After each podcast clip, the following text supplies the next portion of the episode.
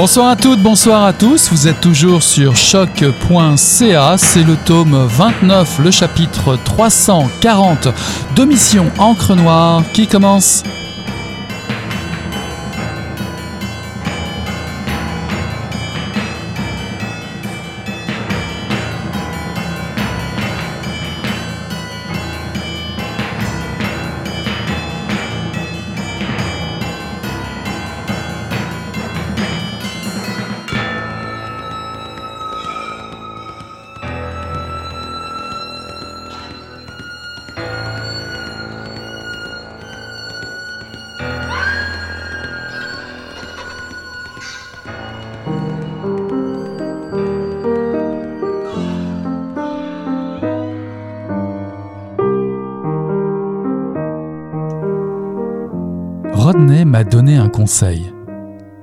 Parle à ta mère, il faut continuer à parler à ta mère.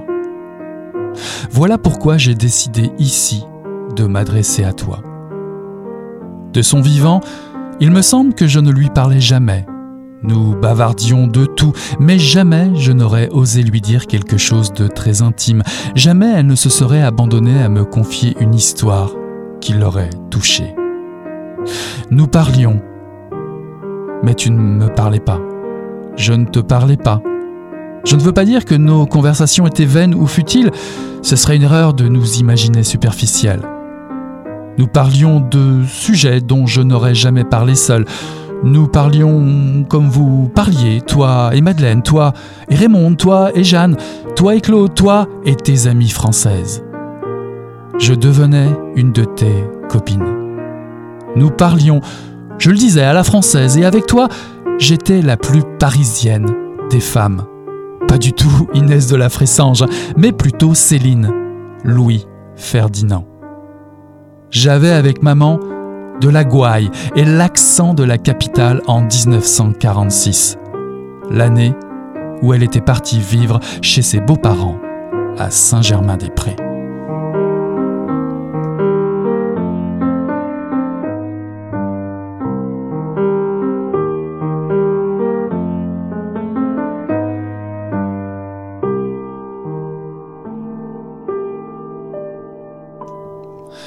Bonsoir à toutes, bonsoir à tous. Ceci est un extrait de L'absente de tout bouquet de Catherine Mavrikakis, paru en 2020 aux éditions Héliotrope.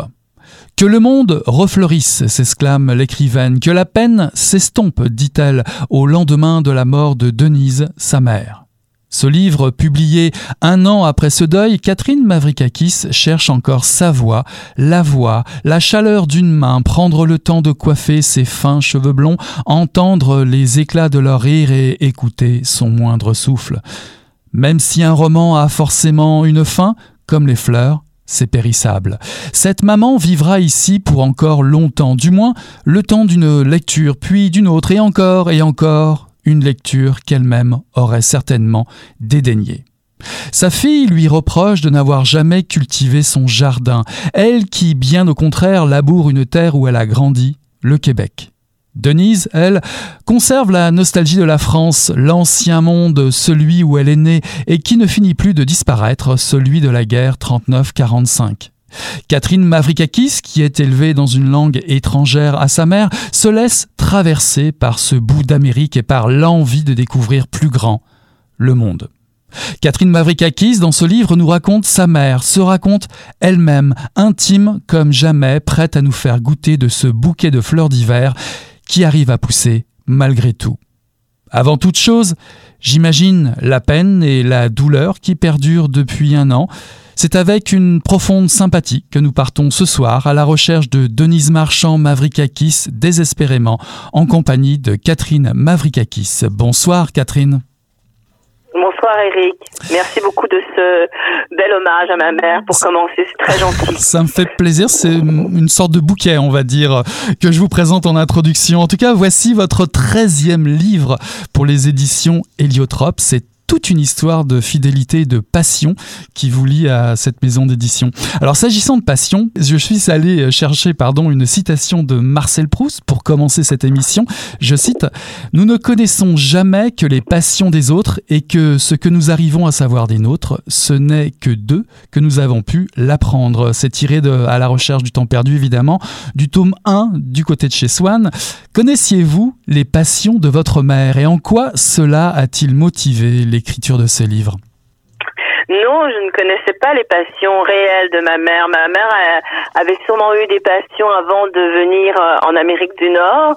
Elle avait sûrement eu euh, beaucoup de, de, de folie euh, en elle avant, mais elle est venue ici, je ne sais pas pourquoi, assez blessée, et elle a, elle a mis au monde deux enfants ici. Elle avait mis avant un fils au monde en France, et j'ai eu l'impression que nous n'avions pas accès à autre chose que, alors là, c'était peut-être une passion mais une passion malheureuse, qui a sa nostalgie de la France.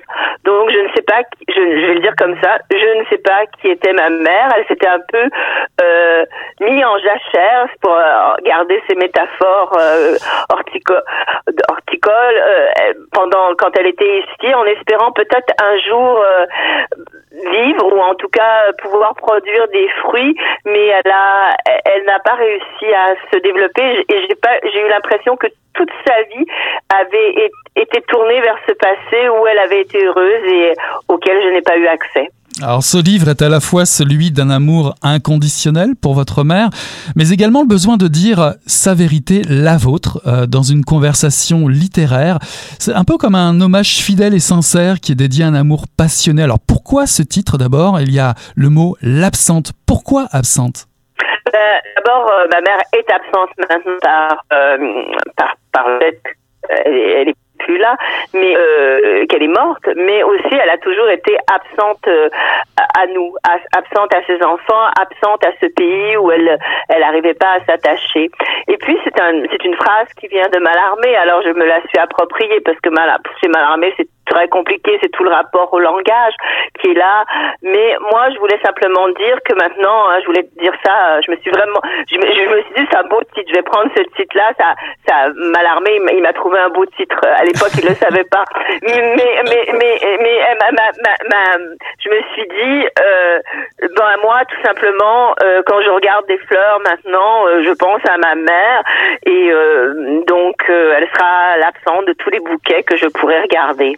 Donc c'est elle, l'absente. L'amour-passion pour une mère, l'amour queer, comme vous l'écrivez. Alors qu'est-ce que c'est? Est-ce la passion des premiers temps, de l'enfance jusqu'à l'adolescence, ou est-ce bien plus fort euh, que cela?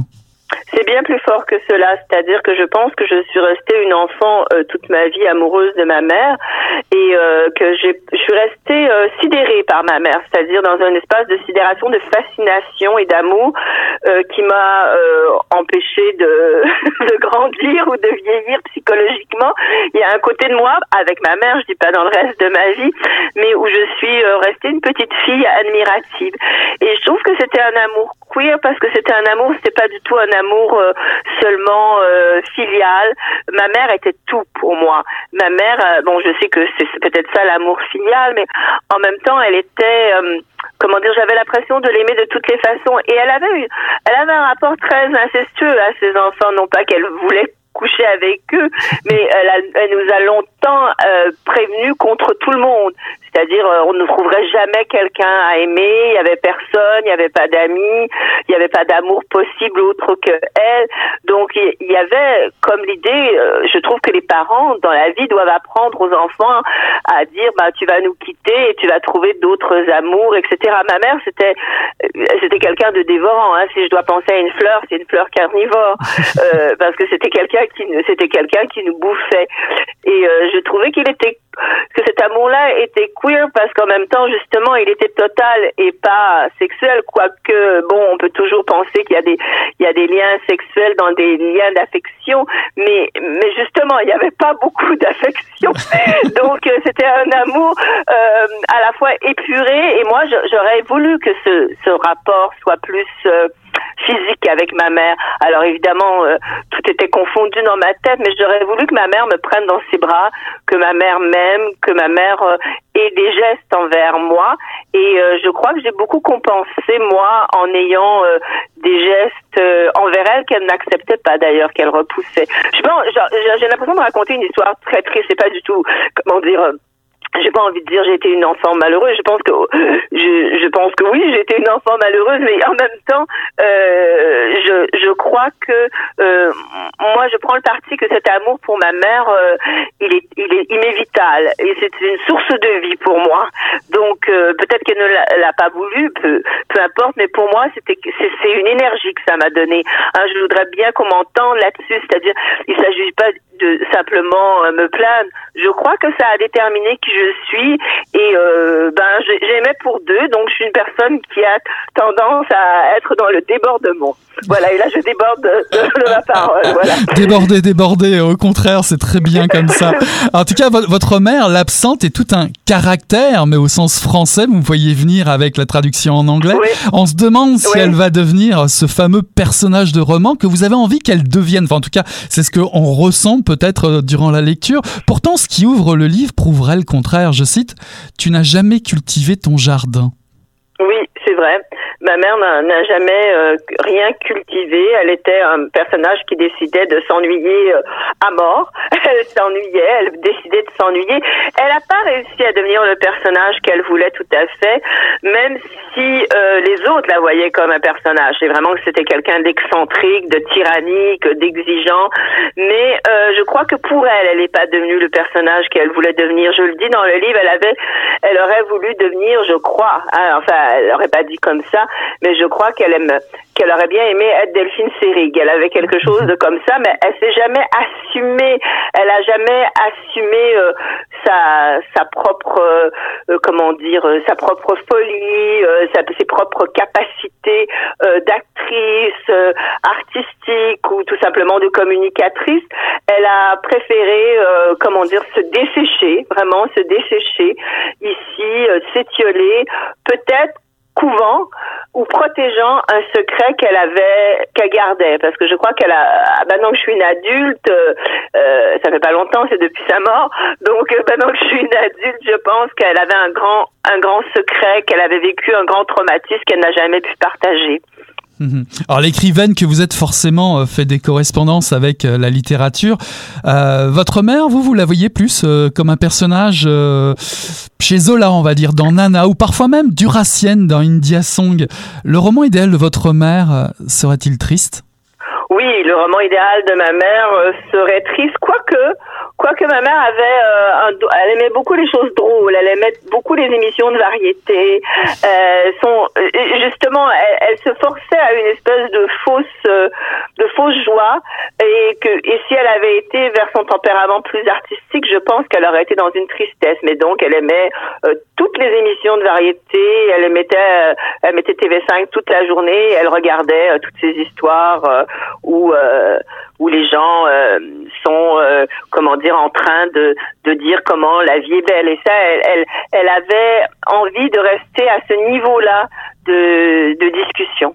Comment avez-vous choisi de, composer euh, ce texte? Car il est à la fois un récit mais également un échange épistolaire qui s'intercale euh, où vous vous adressez directement à votre mère. Comment avez-vous choisi, avez choisi de le composer ce texte? Oui, tout à fait. Alors d'abord, j'ai commencé à l'écrire où elle. Essayé d'une certaine façon d'objectifier ma mère, de la réifier, de la mettre à distance. Et puis à un moment donné, euh, j'étais avec un quelqu'un que j'aime beaucoup qui s'appelle Rodney Saint-Éloi, qui est un, écrivain d'importance et qui m'a dit euh, "Tu as l'air triste." Je lui dis "Oui, ma mère est morte." Et il me dit "Parle-lui à ta mère." Moi, j'aurais pas trop osé parler à ma mère. Moi, j'étais une enfant docile. Je parlais pas à ma mère. Elle voulait pas qu'on lui parle. Je restais dans mon coin.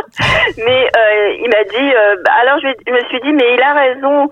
Euh, il savait pas que j'étais en train d'écrire un texte et moi j'avais sur ma mère et je savais pas que lui aussi euh, était en train d'écrire un texte sur sa mère à lui qui qui qu'il a perdu et euh, je me suis dit je vais d'un seul coup, bah, je me suis, j'ai vu d'un seul coup la structure de mon roman qui a, enfin de mon roman, je dis roman parce que il y a quelque chose quand même de romanesque dans ce que j'écris. C'est pas, on peut, on peut pas prétendre dire seulement la vérité, même si j'ai essayé. Mais euh, je me suis dit, il y aura deux temps. Il y a un temps où je, je suis capable de, de, voir ma mère au elle, d'en faire un personnage, et puis un autre où je suis pas capable d'en faire un personnage, d'ailleurs où elle-même n'a pas pu faire un personnage d'elle, où je m'adresse à elle. Et là, je dois vous dire que c'est très difficile pour moi de m'adresser à ma mère, parce que euh, c'est pas quelque chose qui était permis. Nous parlions, mais nous ne parlions pas ensemble. Nous parlions de choses, mais nous ne parlions jamais euh, dans une intimité. Euh, de nos voix. Donc là, je me suis permis cette intimité euh, en lui disant tu et en l'appelant maman, ce que je ce que je, n'ai jamais appelé ma mère maman. Donc, euh, vous voyez, il y avait vraiment tout un, il y a eu vraiment un travail de proximité à travers ce tu qui m'a été donné par par hasard, par par cette rencontre un peu très très très très furtive avec René Saint-Éloi. Mhm. Ah, évidemment, vous décidez de lui offrir des fleurs. Euh, on va dire c'était euh, une approche en biais euh, du, du personnage de, votre mère. En tout cas, des fleurs, il y en a partout dans, dans ce livre. Il hume bon, il hume beau, ce livre. Des belles de nuit, rhododendrons, orchidées, des violettes, des lys, du muguet, du lilas, etc., etc. Quel rapport y a-t-il entre votre goût pour les fleurs et votre mère? Je rappelle aussi qu'il y a un titre déjà que vous avez publié avec le mot fleur dedans, n'est-ce pas? Vous vous en souvenez? D'autres fleurs, des fleurs de crachat. Mais quel, quel, quel est le rapport entre vos goûts pour les fleurs et votre mère? Elle aimait se faire offrir des fleurs? Ma mère adorait se faire offrir des fleurs. C'était vraiment, euh, si on voulait, euh, et en même temps, elle se sentait coupable parce qu'elle venait de d'un monde économe où euh, les fleurs, ça, elle me disait toujours, bah, offre-moi aussi des chocolats, au moins on les mange, mais les fleurs, ça va, ça va périr et c'est tout. Vous voyez, il y avait un côté, les fleurs, c'était le luxe, c'était la la folie, la luxuriance. Elle aimait beaucoup les fleurs. Moi, j'ai j'ai toujours eu ce rapport à, à elle de, de vouloir lui offrir des fleurs et en même temps me sentir coupable que je me je, je savais qu'elle serait divisée face à à cette euh, à ce cadeau là. Mais euh, oui, j'aime j'aime beaucoup les fleurs aussi peut-être dans le dans le sens de ma mère, mais ma mère n'aimait que les fleurs coupées. Or étonnamment, elle venait de la campagne. Ma mère, elle avait dû euh, voir pousser des fleurs toute sa vie et mais elle n'aimait pas tout ce qui était de l'ordre du rustique. Elle, avait un grand mépris pour la campagne dont d'où elle venait et donc elle avait envie de, de fleurs coupées, fleurs travaillées, de fleurs, de fleurs mises en bouquet.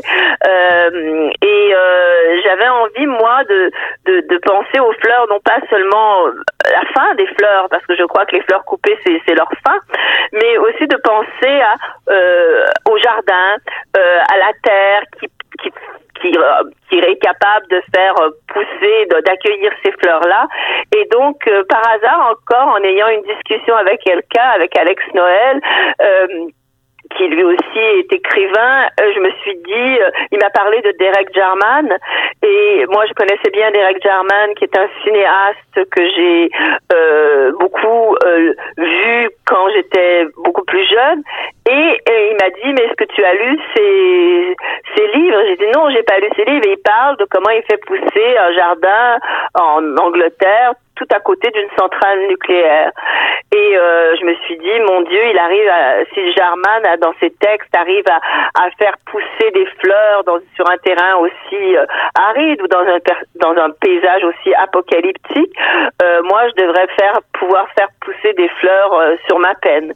Donc, euh, M'a accompagné. Le texte de Derek Jarman m'a accompagné. Ses textes, parce qu'il en a écrit beaucoup, c'est ses journaux. ils m'ont accompagné à travers l'écriture de mon texte. Mhm. Alors très vite, nous découvrons un portrait euh, plutôt trouble. Hein. Votre mère est d'origine française, votre père d'origine grecque qui a grandi euh, en Algérie. On se demande d'ailleurs euh, quelle était la langue parlée à la maison parce que la langue, c'est quand même un sujet qui vous intéresse profondément. Ça a déjà été le sujet de, votre thèse en doctorat et ça, ça, a dû vous donner des envies d'ailleurs d'avoir des parents qui parlaient, enfin en tout cas d'avoir une mère qui était si exigeante sur la qualité du français que vous appelez vous la langue du 14 juillet, une langue qui s'infiltre partout dans vos traits d'humour acerbes, dans les critiques mortelles de, de votre mère. C'est une, une, culture du, du coup bas, en fait. On a l'impression, cette langue française, du chaos, du jugement, vous avez expérimenté. Est-ce que cette culture française a dû vous rebuter ou, ou vous fasciner à prime abord? euh, alors les deux. je vais répondre d'abord à votre quelle langue on parlait à la maison. On parlait la langue de ma mère. Moi, j'ai le, la langue française du Québec m'était interdite et mon père avait une langue euh, de pied noir en fait. Il avait un accent de pied noir. Il disait pas rose, il disait rose. Euh, mais ma mère, elle passait sa journée à nous corriger et mon père et ses enfants parce qu'elle voulait qu'on ait l'accent euh, de la France, un vieil accent de la France parce que d'ailleurs ma mère avait un vieil accent en France. Il y a, différents accents en France aussi, mais ma mère avait comme une idée euh, très ancienne de la langue française, une idée aussi assez normative. Donc euh, moi j'ai eu à la fois un mouvement de, haine pour le français quand j'étais jeune, parce que j'écoutais beaucoup la télé en anglais aussi. Euh, j'ai beaucoup voulu changer de langue et puis d'un seul coup j'ai compris que non, il fallait que je m'assoie dans la langue française et que j'en fasse ce que je, je veux et euh, ce que je voulais. Et puis donc je me suis mise à, à me dire mais ça m'appartient la langue française et je vais en faire. Euh, la langue française elle peut être multiple, trahie, détestée mais aussi aimée et je, je peux la triturer comme je veux. Elle n'appartient pas qu'à ma mère. Donc c'est vrai que ma mère m'a m'a donné un rapport fabuleux à la langue. J'ai vraiment euh, euh elle, m'a elle m'a permis une comment dire elle aimait la langue à sa façon d'une façon très autoritaire mais elle était autoritaire dans tout. Mais moi je me suis dit euh, si j'aime le français je vais l'aimer sans autorité et sans autoritarisme. C'est-à-dire que moi, je dis toujours, j'enseigne la littérature aussi, je dis toujours, ma, euh, les fautes, c'est, ça peut être un, un, signe de style aussi. Il faut en faire quelque chose de ces fautes. Peut-être qu'il y a des, il y a des fleurs magnifiques justement qui peuvent pousser dans des, dans des expressions qui sont pas tout à fait bien employées, etc. Donc euh, oui, je suis devenue passionnée de la langue par ma mère. On trouve ici, comme d'autres livres d'autres auteurs et autrices, comme Marguerite Duras, Albert Cohen ou Romain Gary, qui ont écrit sur euh, leur mère. Il y a comme une mise à distance qu'on trouve aussi euh, dans votre euh, livre, dans votre roman. Une mise à distance qui s'opère de, façon plutôt ironique parfois. Il y a une fulgurance très drôle. C'est un livre aussi assez drôle, je trouve, à, lire, même si parfois il est, il est cruel. Un exemple, vous parlez des violettes sur le balcon familial à un moment donné et votre mère vous renvoie systématiquement au nom d'une meurtrière, Violette Nausière, qui était jouée au cinéma par Isabelle Huppert. Pourquoi ce regard de biais? Est-ce une, forme de pudeur? Oui, il y a sûrement une forme de pudeur de, de, de, ma part. Il y avait aussi une forme de pudeur par rapport, de, par rapport à chez ma mère aussi, je crois. Euh, mais j'avais envie de rigoler parce qu'on rigolait beaucoup avec ma mère. Ma mère avait une cruauté euh, désarmante face au monde. Elle voyait des choses et elle, euh, elle, elle, voyait le monde d'une façon très étrange, je crois. Je m'en suis aperçue plus tard parce qu'au départ c'était un peu la matrice de ma, de, de, de, ma, de ma façon de penser. Mais justement, elle n'était pas euh, elle faisait des liens, elle passait du coq à l'âne, elle voyait euh, dans des fleurs euh, Isabelle Huppert, elle nous, d'un seul coup, elle voyait les fleurs, elle nous dit j'espère que tu vas, vous allez pas nous tuer comme Violette a fait, Violette Nausea a, tué ses parents. elle était, elle était à la fois pudique, mais en même temps, comment dire, extravagante dans tout ça parce que euh, elle se dévoilait aussi, c'est-à-dire elle pensait que ses enfants pouvaient la tuer parce qu'elle savait bien qu'elle était assez assez insupportable. Donc euh, elle, je crois qu'elle était, elle avait une façon de dire qui cachait mais qui montrait tout le temps aussi. C'était c'était c'était ça ma mère, c'était ce ce cette impudeur et cette même parfois obscénité de ses sentiments mais mais dit euh, de façon cachée. Mm-hmm. Ah, évidemment, comme, euh, vous le dites si bien, il y a des élans de tendresse, d'intimité qui nous ramènent peut-être vers la petite fille aussi que vous étiez, parce que là on trouve une comptine, euh, le Pont du Nord, une chanson révolutionnaire, la, Carmagnole, la proximité des corps dont on a parlé au tout début de l'entrevue, le, soin des corps plus tard, euh, les pieds, les cheveux. Votre mère, alors que votre mère est, terre à terre, est-ce que cette quasi-gémilité dans les rapports que vous avez avec, votre mère, si vous me passez l'expression, est-ce que est-ce que c'est ce qui vous fait dire que c'est la séparation avec elle qui l'a tué quand vous l'avez placé dans un, dans un hôpital, par exemple? Sais pas, c'est ça. La, je pense qu'elle qu'elle était, c'est vrai que euh, je crois que ça a été très dur pour elle de se séparer euh, de ses de ses enfants, de mon frère aussi, parce qu'elle avait non pas pas seulement cette gémilité avec euh, sa fille, mais aussi avec son fils. Elle était dans un rapport vraiment de miroir à ses enfants. Mais je crois que oui, ça l'a tuée. Elle avait toujours dit qu'elle voulait pas aller dans une résidence et nous nous l'avons mis dans une résidence. Mais je crois que oui, je suis sentie excessivement coupable sans être capable de faire autre chose. Mais euh, pour ce qui est de, de la gémilité, en même temps, euh, ma mère avait un rapport. Euh, c'est ça, c'était un, être de contradiction. Elle me disait toujours comment je lui ressemblais pas, comment j'étais le vilain petit canard, euh, comment j'étais euh, pas du tout comme elle. J'ai les cheveux foncés, elle avait les cheveux blonds, etc. Donc elle avait un rapport à la fois euh, de distance et puis de, de, de proximité. Alors euh, et euh, mais moi je me suis, je pense pas que je pense que ma mère était déjà comment dire engagée dans une dans une démence et dans un dans un dans un mouvement comme ça de, de d'aller vers sa mort euh, quand elle, est rentrée en résidence. Mais moi, j'ai senti, c'est moi, j'ai senti que je l'abandonnais, j'ai senti que je me séparais d'elle, j'ai senti que euh, je, je n'étais, je, je, je, ne participais plus euh, de la même façon à sa folie et que il fallait que je sois la grande, la grande fille là-dedans ou alors la mère de ma mère que je la mette en sécurité dans un lieu euh, qui serait euh, bénéfique et, bon pour elle. Mhm. Votre passion pour la littérature euh, va vous sauver, on peut le dire comme ça, car ce livre parle de vous bien entendu également euh, la littérature qui va vous initier à d'autres passions amoureuses, celle-là. Vous passez de l'amour queer à ce que vous appelez l'amour sacrifice, pour illustrer vos propos. Vous citez, euh, citez l'amour de Yann Andrea pour Marguerite Duras, celui de Derek Jarman, dont vous nous parliez tout à l'heure avec son amoureux HB. Euh, quel rôle va jouer la littérature dans votre rapport avec votre mère? Bah, un, un, rôle de normalisation, c'est-à-dire que j'avais toujours l'impression que moi j'étais dans un rapport à ma mère très étonnant, scandaleux, bizarre, et puis je me suis aperçue par la littérature, mais très jeune, euh, euh sans avoir lu encore Duras ou sans avoir lu Jarman, euh, je me suis aperçue qu'il y avait des gens bizarres dans la littérature, qu'il y avait, euh, qu'il y avait pas seulement euh, les, il y a les histoires qu'on sait des gens, mais il y a d'autres histoires. Les gens vivent des histoires très compliquées en fait, et ça, euh, la littérature m'a donné l'impression euh, d'une appartenance et d'une normalité. C'est-à-dire que je me suis dit, oh bah peut-être que, que tout est anormal, mais bon, c'est anormal pour beaucoup d'entre nous en fait. Donc ça va, ça va. Donc la, littérature a été comme m'a beaucoup aidé à, à, à, ne pas me sentir trop différente et à croire que euh, il était possible d'avoir des petites des petites choses à soi, des singularités, mais qui n'étaient pas nécessairement euh, épouvantable pour la société. Pour finir, euh, d'écrire ce récit, est-ce une façon pour vous de faire votre deuil à votre façon ou comme, comme vous le conseille justement René Saint-Éloi, prendre la parole pour dire, mais pour dire quoi? Sa peine ou garder réel un endroit secret, celui d'où vous venez, celui d'où l'on vient? Ben, je crois que je dis ma peine, mais je crois que vous avez raison. Je garde quelque chose de secret. Je ne dis pas tout dans ce livre. J'essaye, mais je garde aussi, euh, je, je, je, garde aussi quelque chose qui est du lien à ma mère qui reste indicible. J'ai dit tout ce que je pouvais dire, je crois, mais il y a, y a quelque chose qui reste indicible, qui est, euh, euh, qui est une. Je le disais tout à l'heure au début. Il faut penser.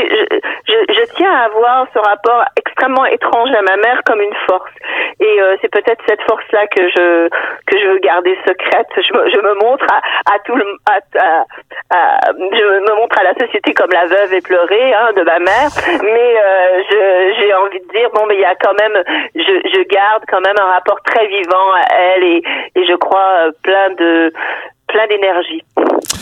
Chère auditrice, chers auditeurs, allez donc faire un tour dans ce jardin sauvage. Venez goûter à ces quelques fleurs éparses et précieuses que Catherine Mavrikakis a mises en bouquet. Pour vous, l'absente de tout bouquet est parue en 2020 aux éditions Héliotrope. Merci Catherine, c'est toujours un grand plaisir de vous recevoir à Mission Encre Noire.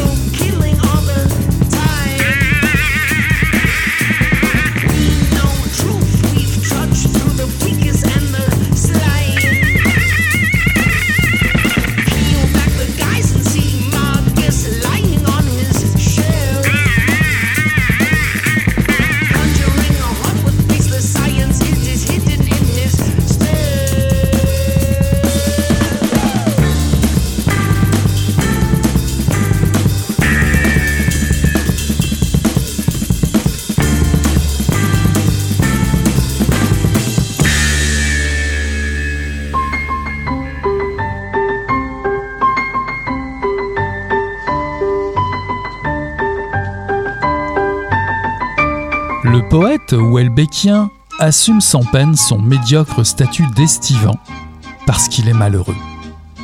Ses départs répétés à destination de lieux toujours comparables indiquent bien qu'il ne voyage pas par goût, mais parce que ces endroits lui permettent de rêver à l'amour.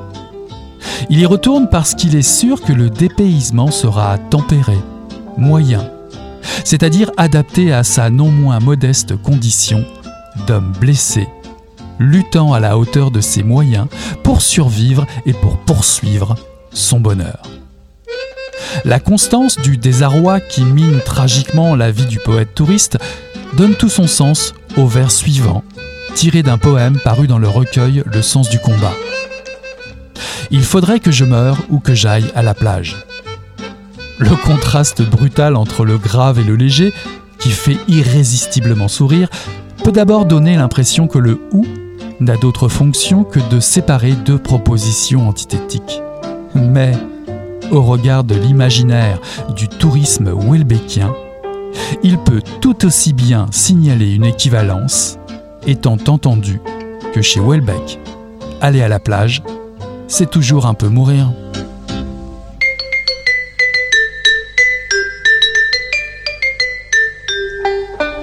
Ceci est un extrait d'Un peu en marge, Welbeck Poète par Olivier Parenteau, paru en 2020 aux éditions Nota Bene dans la collection Miniature. Connaissez-vous Michel Welbeck? Je veux dire, celui de la poursuite du bonheur, du sens du combat, de renaissance et de configuration du dernier rivage. L'auteur, Olivier Parenteau, découvre par hasard cette poésie en furetant le long des rayons d'une bouquinerie d'occasion. Il suffit d'un vers et tout est transformé.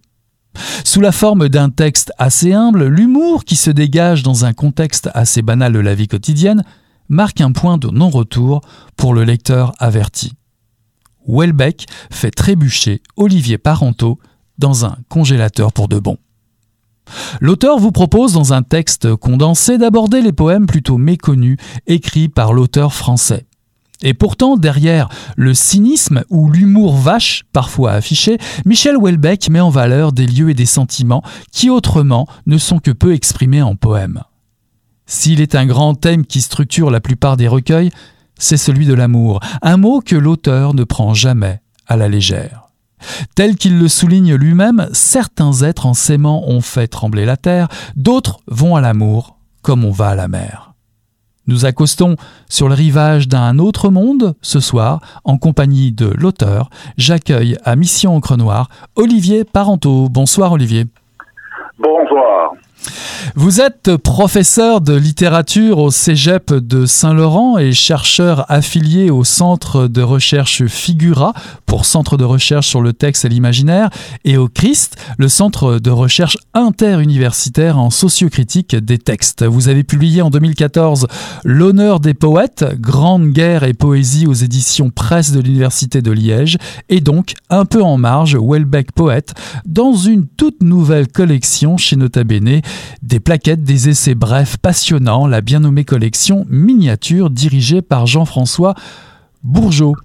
Vous rappelez-vous votre première rencontre littéraire avec Michel Houellebecq? Était-ce de la poésie? Non, c'était du roman en fait. Euh, tout a commencé pour moi euh, avec la, lecture du roman Plateforme que j'avais beaucoup aimé.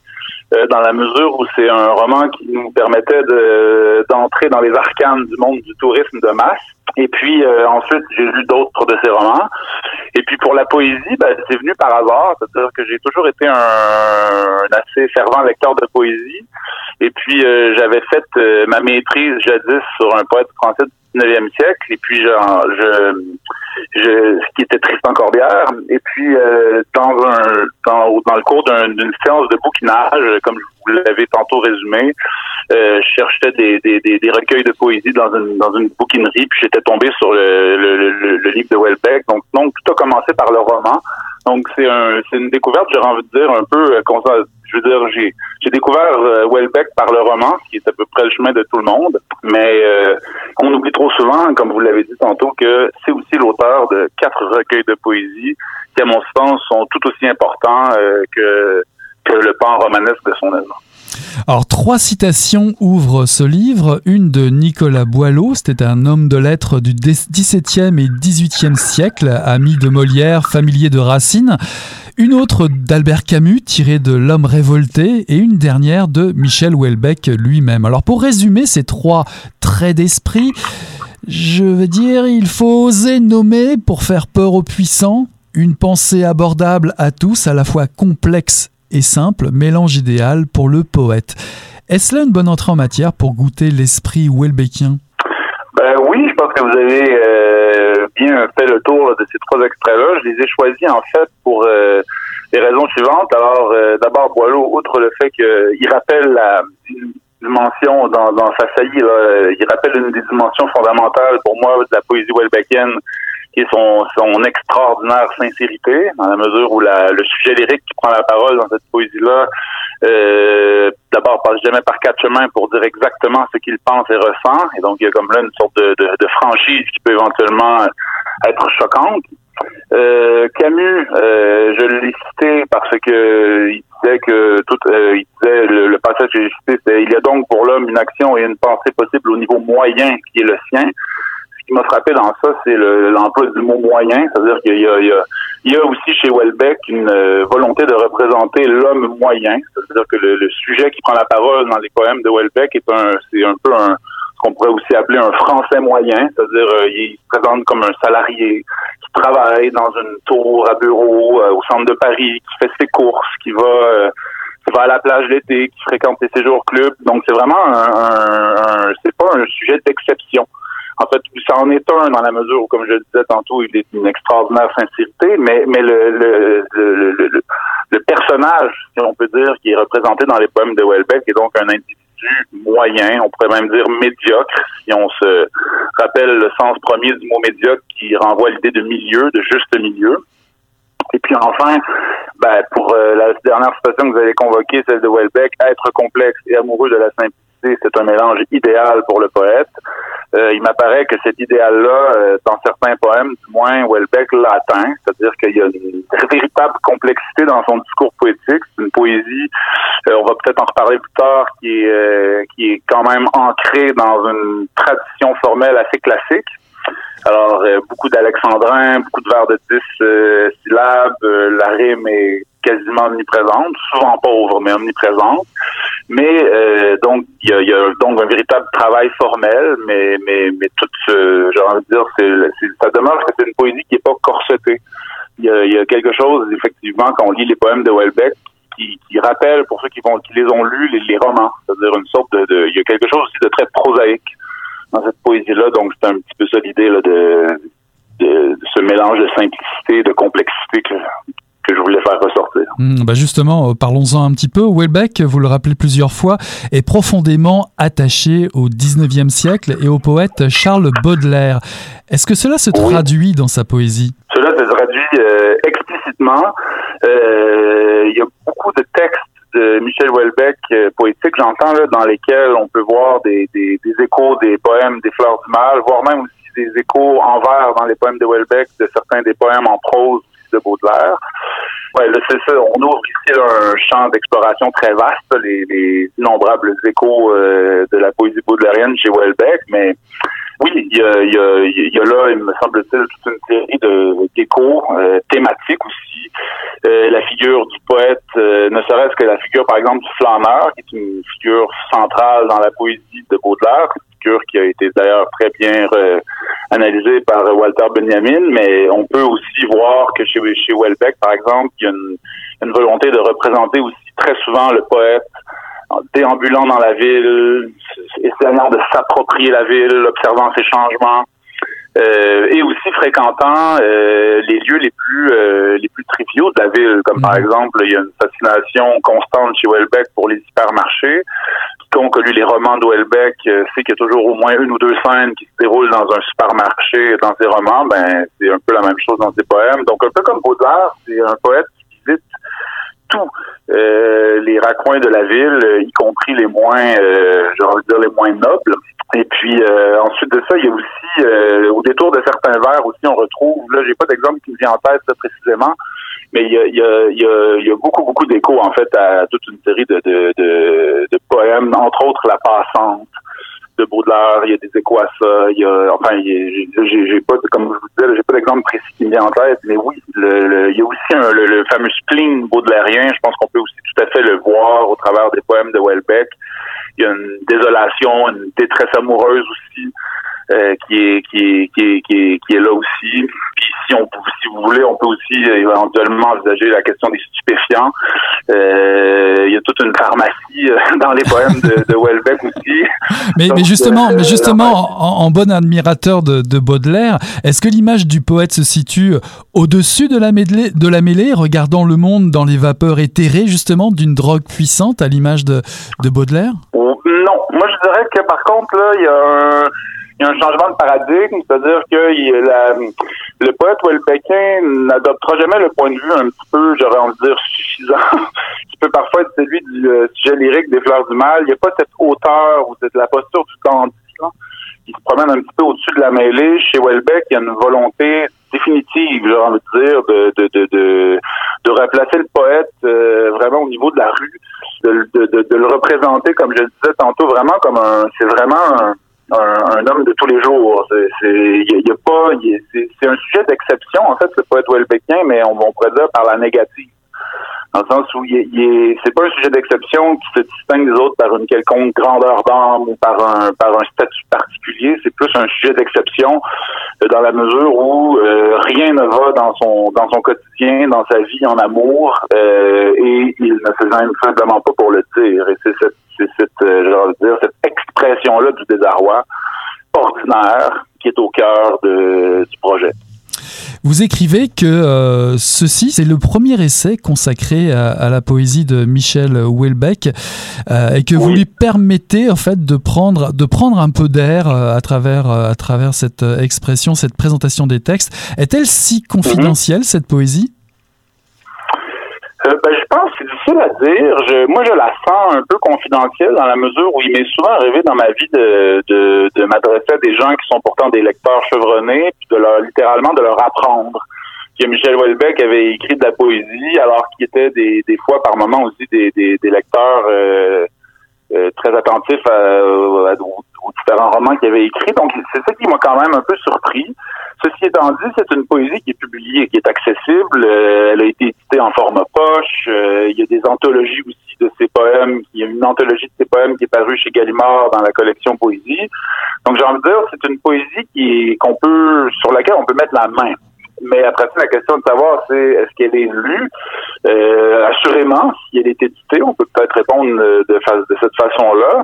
Mais euh, ce qui est remarquable néanmoins, c'est que le pan poétique de l'œuvre de Welbeck est beaucoup, beaucoup moins connu que le pan romanesque. Euh, on entre, on, y a, je veux dire, dès que Welbeck est présenté euh, dans les médias, on le présente comme un romancier.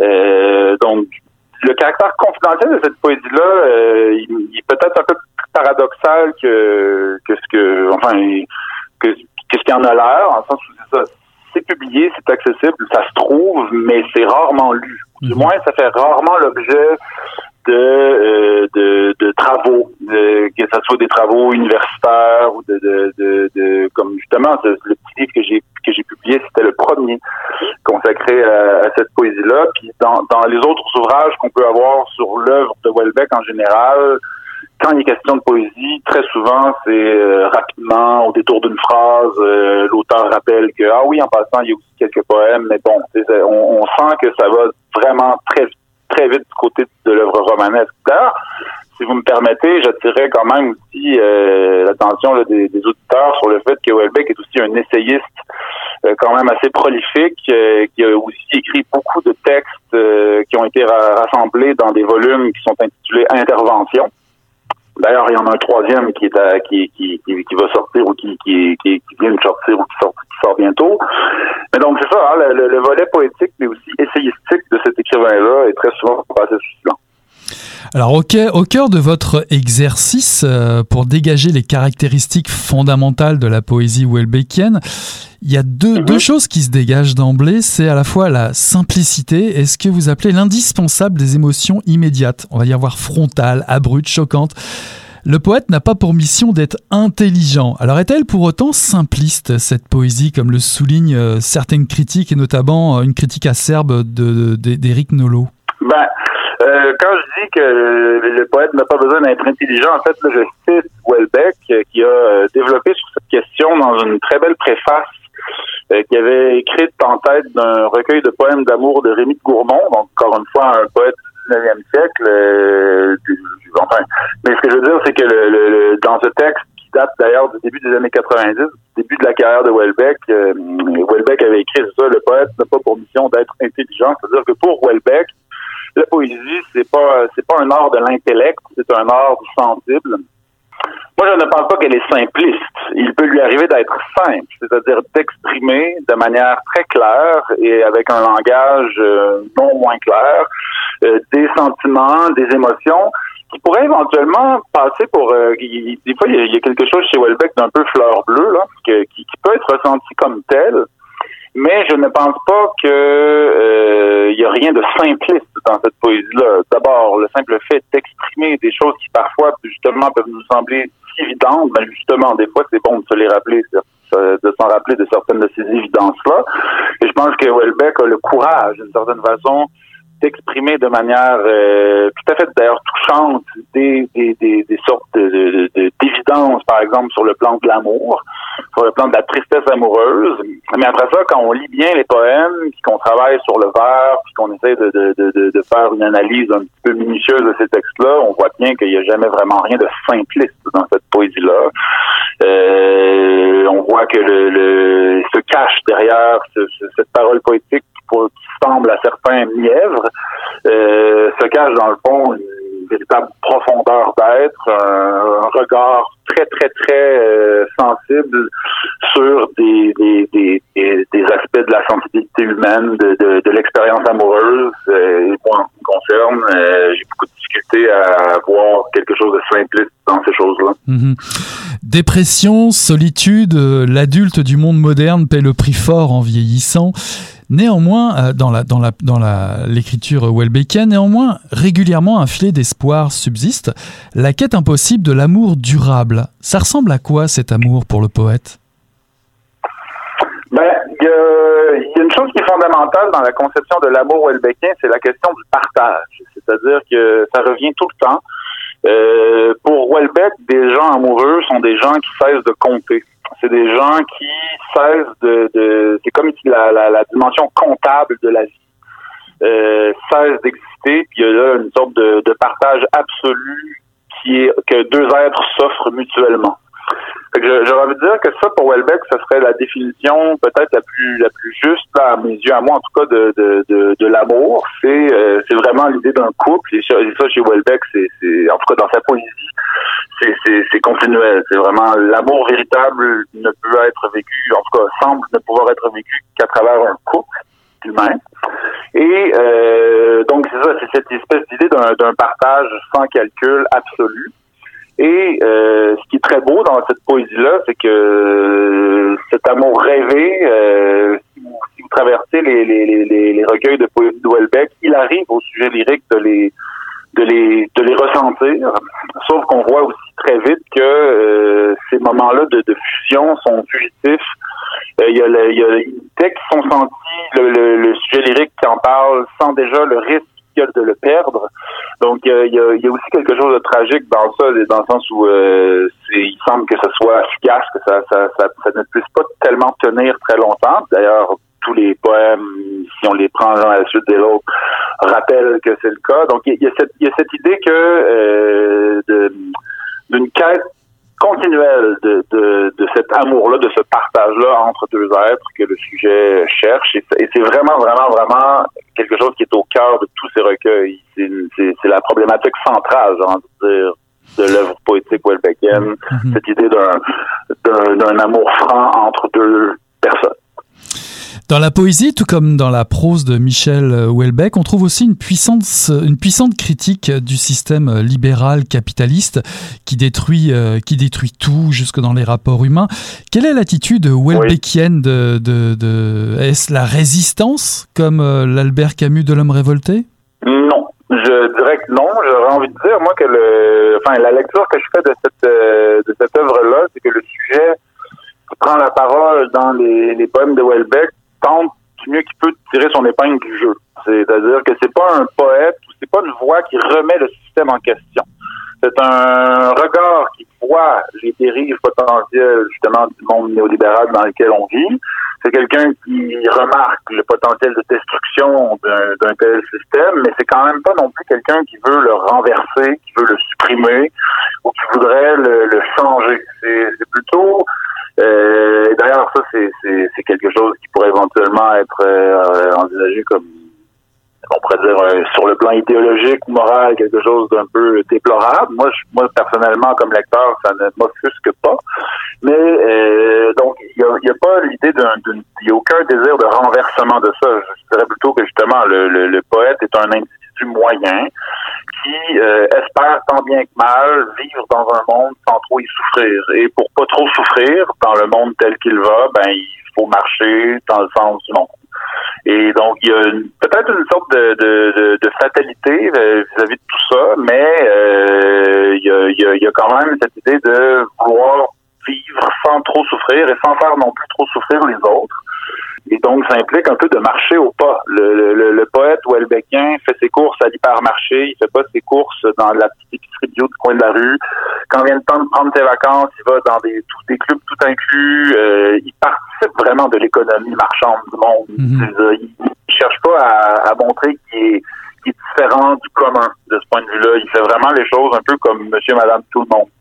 Qu'il n'y a pas non de, de, de velléité, de révolution, de, de c'est, non, ça ne m'apparaît pas comme une caractéristique de, cette, de cet individu qui est représenté dans les poèmes. Mais votre texte est, très drôle. Hein. Euh, parfois, vous écrivez Aller à la plage pour Michel Houellebecq, c'est toujours mourir un peu.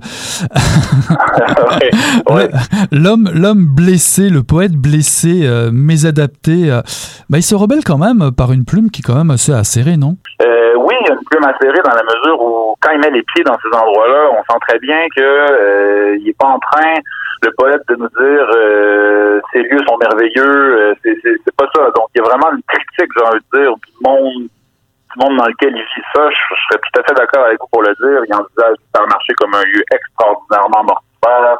Il y a des jeux de mots euh, hyper intéressants dans lesquels justement euh, qui, lui permettent de comparer l'hypermarché à une Euh, il y, a, y, a, y, a, tout un déploiement comme ça d'un discours très critique sur ça. Je serais tout à fait d'accord, mais ce qui, est quand même intéressant de voir, c'est qu'en dépit du fait qu'il déploie effectivement, il y, a, y, a, une vision du monde qui peut être assez sombre.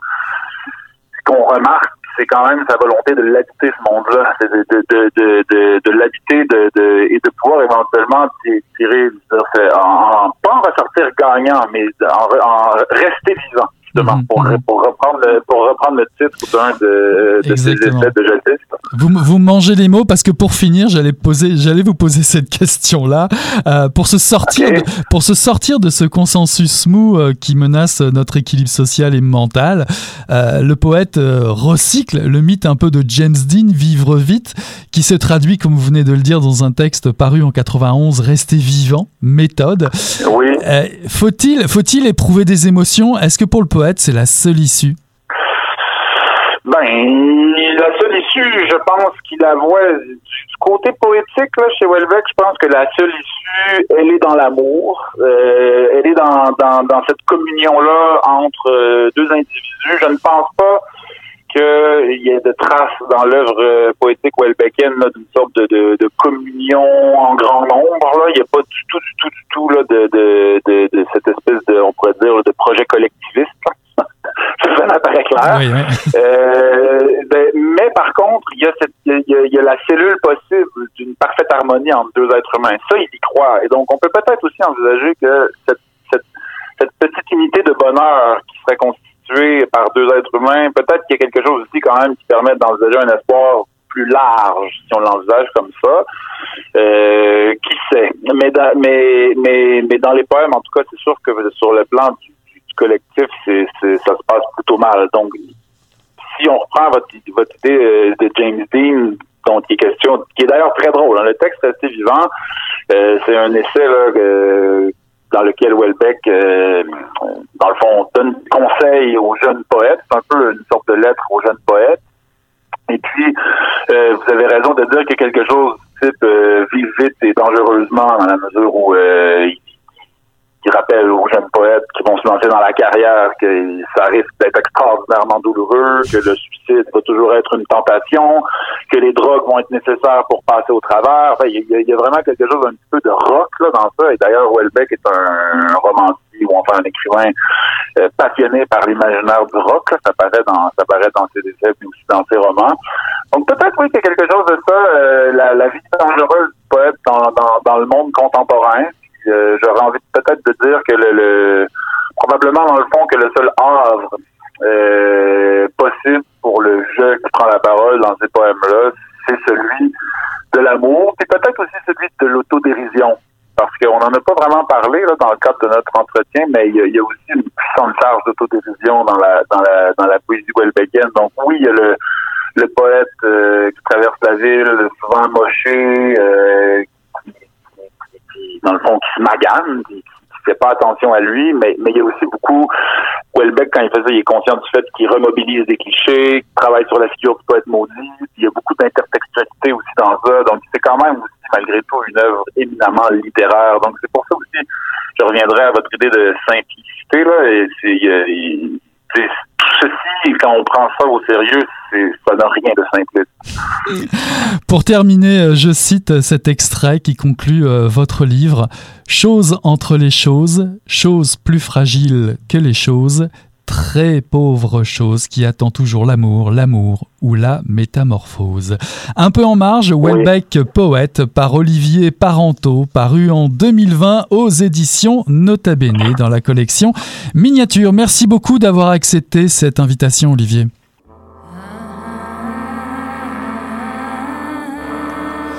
Voilà qui conclut Mission Crenoir pour ce soir, le tome 29, le chapitre 340. J'ai eu le plaisir de recevoir en entrevue Catherine Mavrikakis pour L'absente de tout bouquet, paru en 2020 aux éditions Héliotrope, ainsi qu'en deuxième partie d'émission, Olivier Parenteau pour nous présenter Un peu en marge Welbeck Poète, paru en 2020 aux éditions Nota Bene dans la collection Miniature. Voilà, on tourne la page et on se dit hé hé, à la semaine prochaine. Bye.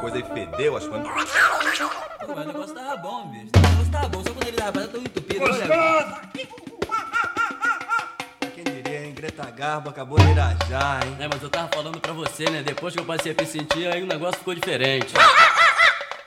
Jorjão! Vai, garoto! Fala a verdade. Isso na bola. Não. Também nem cerveja que não sai. Ô, Ciro, tira a mão do meu bolso. Agora um arame, um arame ia pegar dentro, ia pegar um gordurame depois,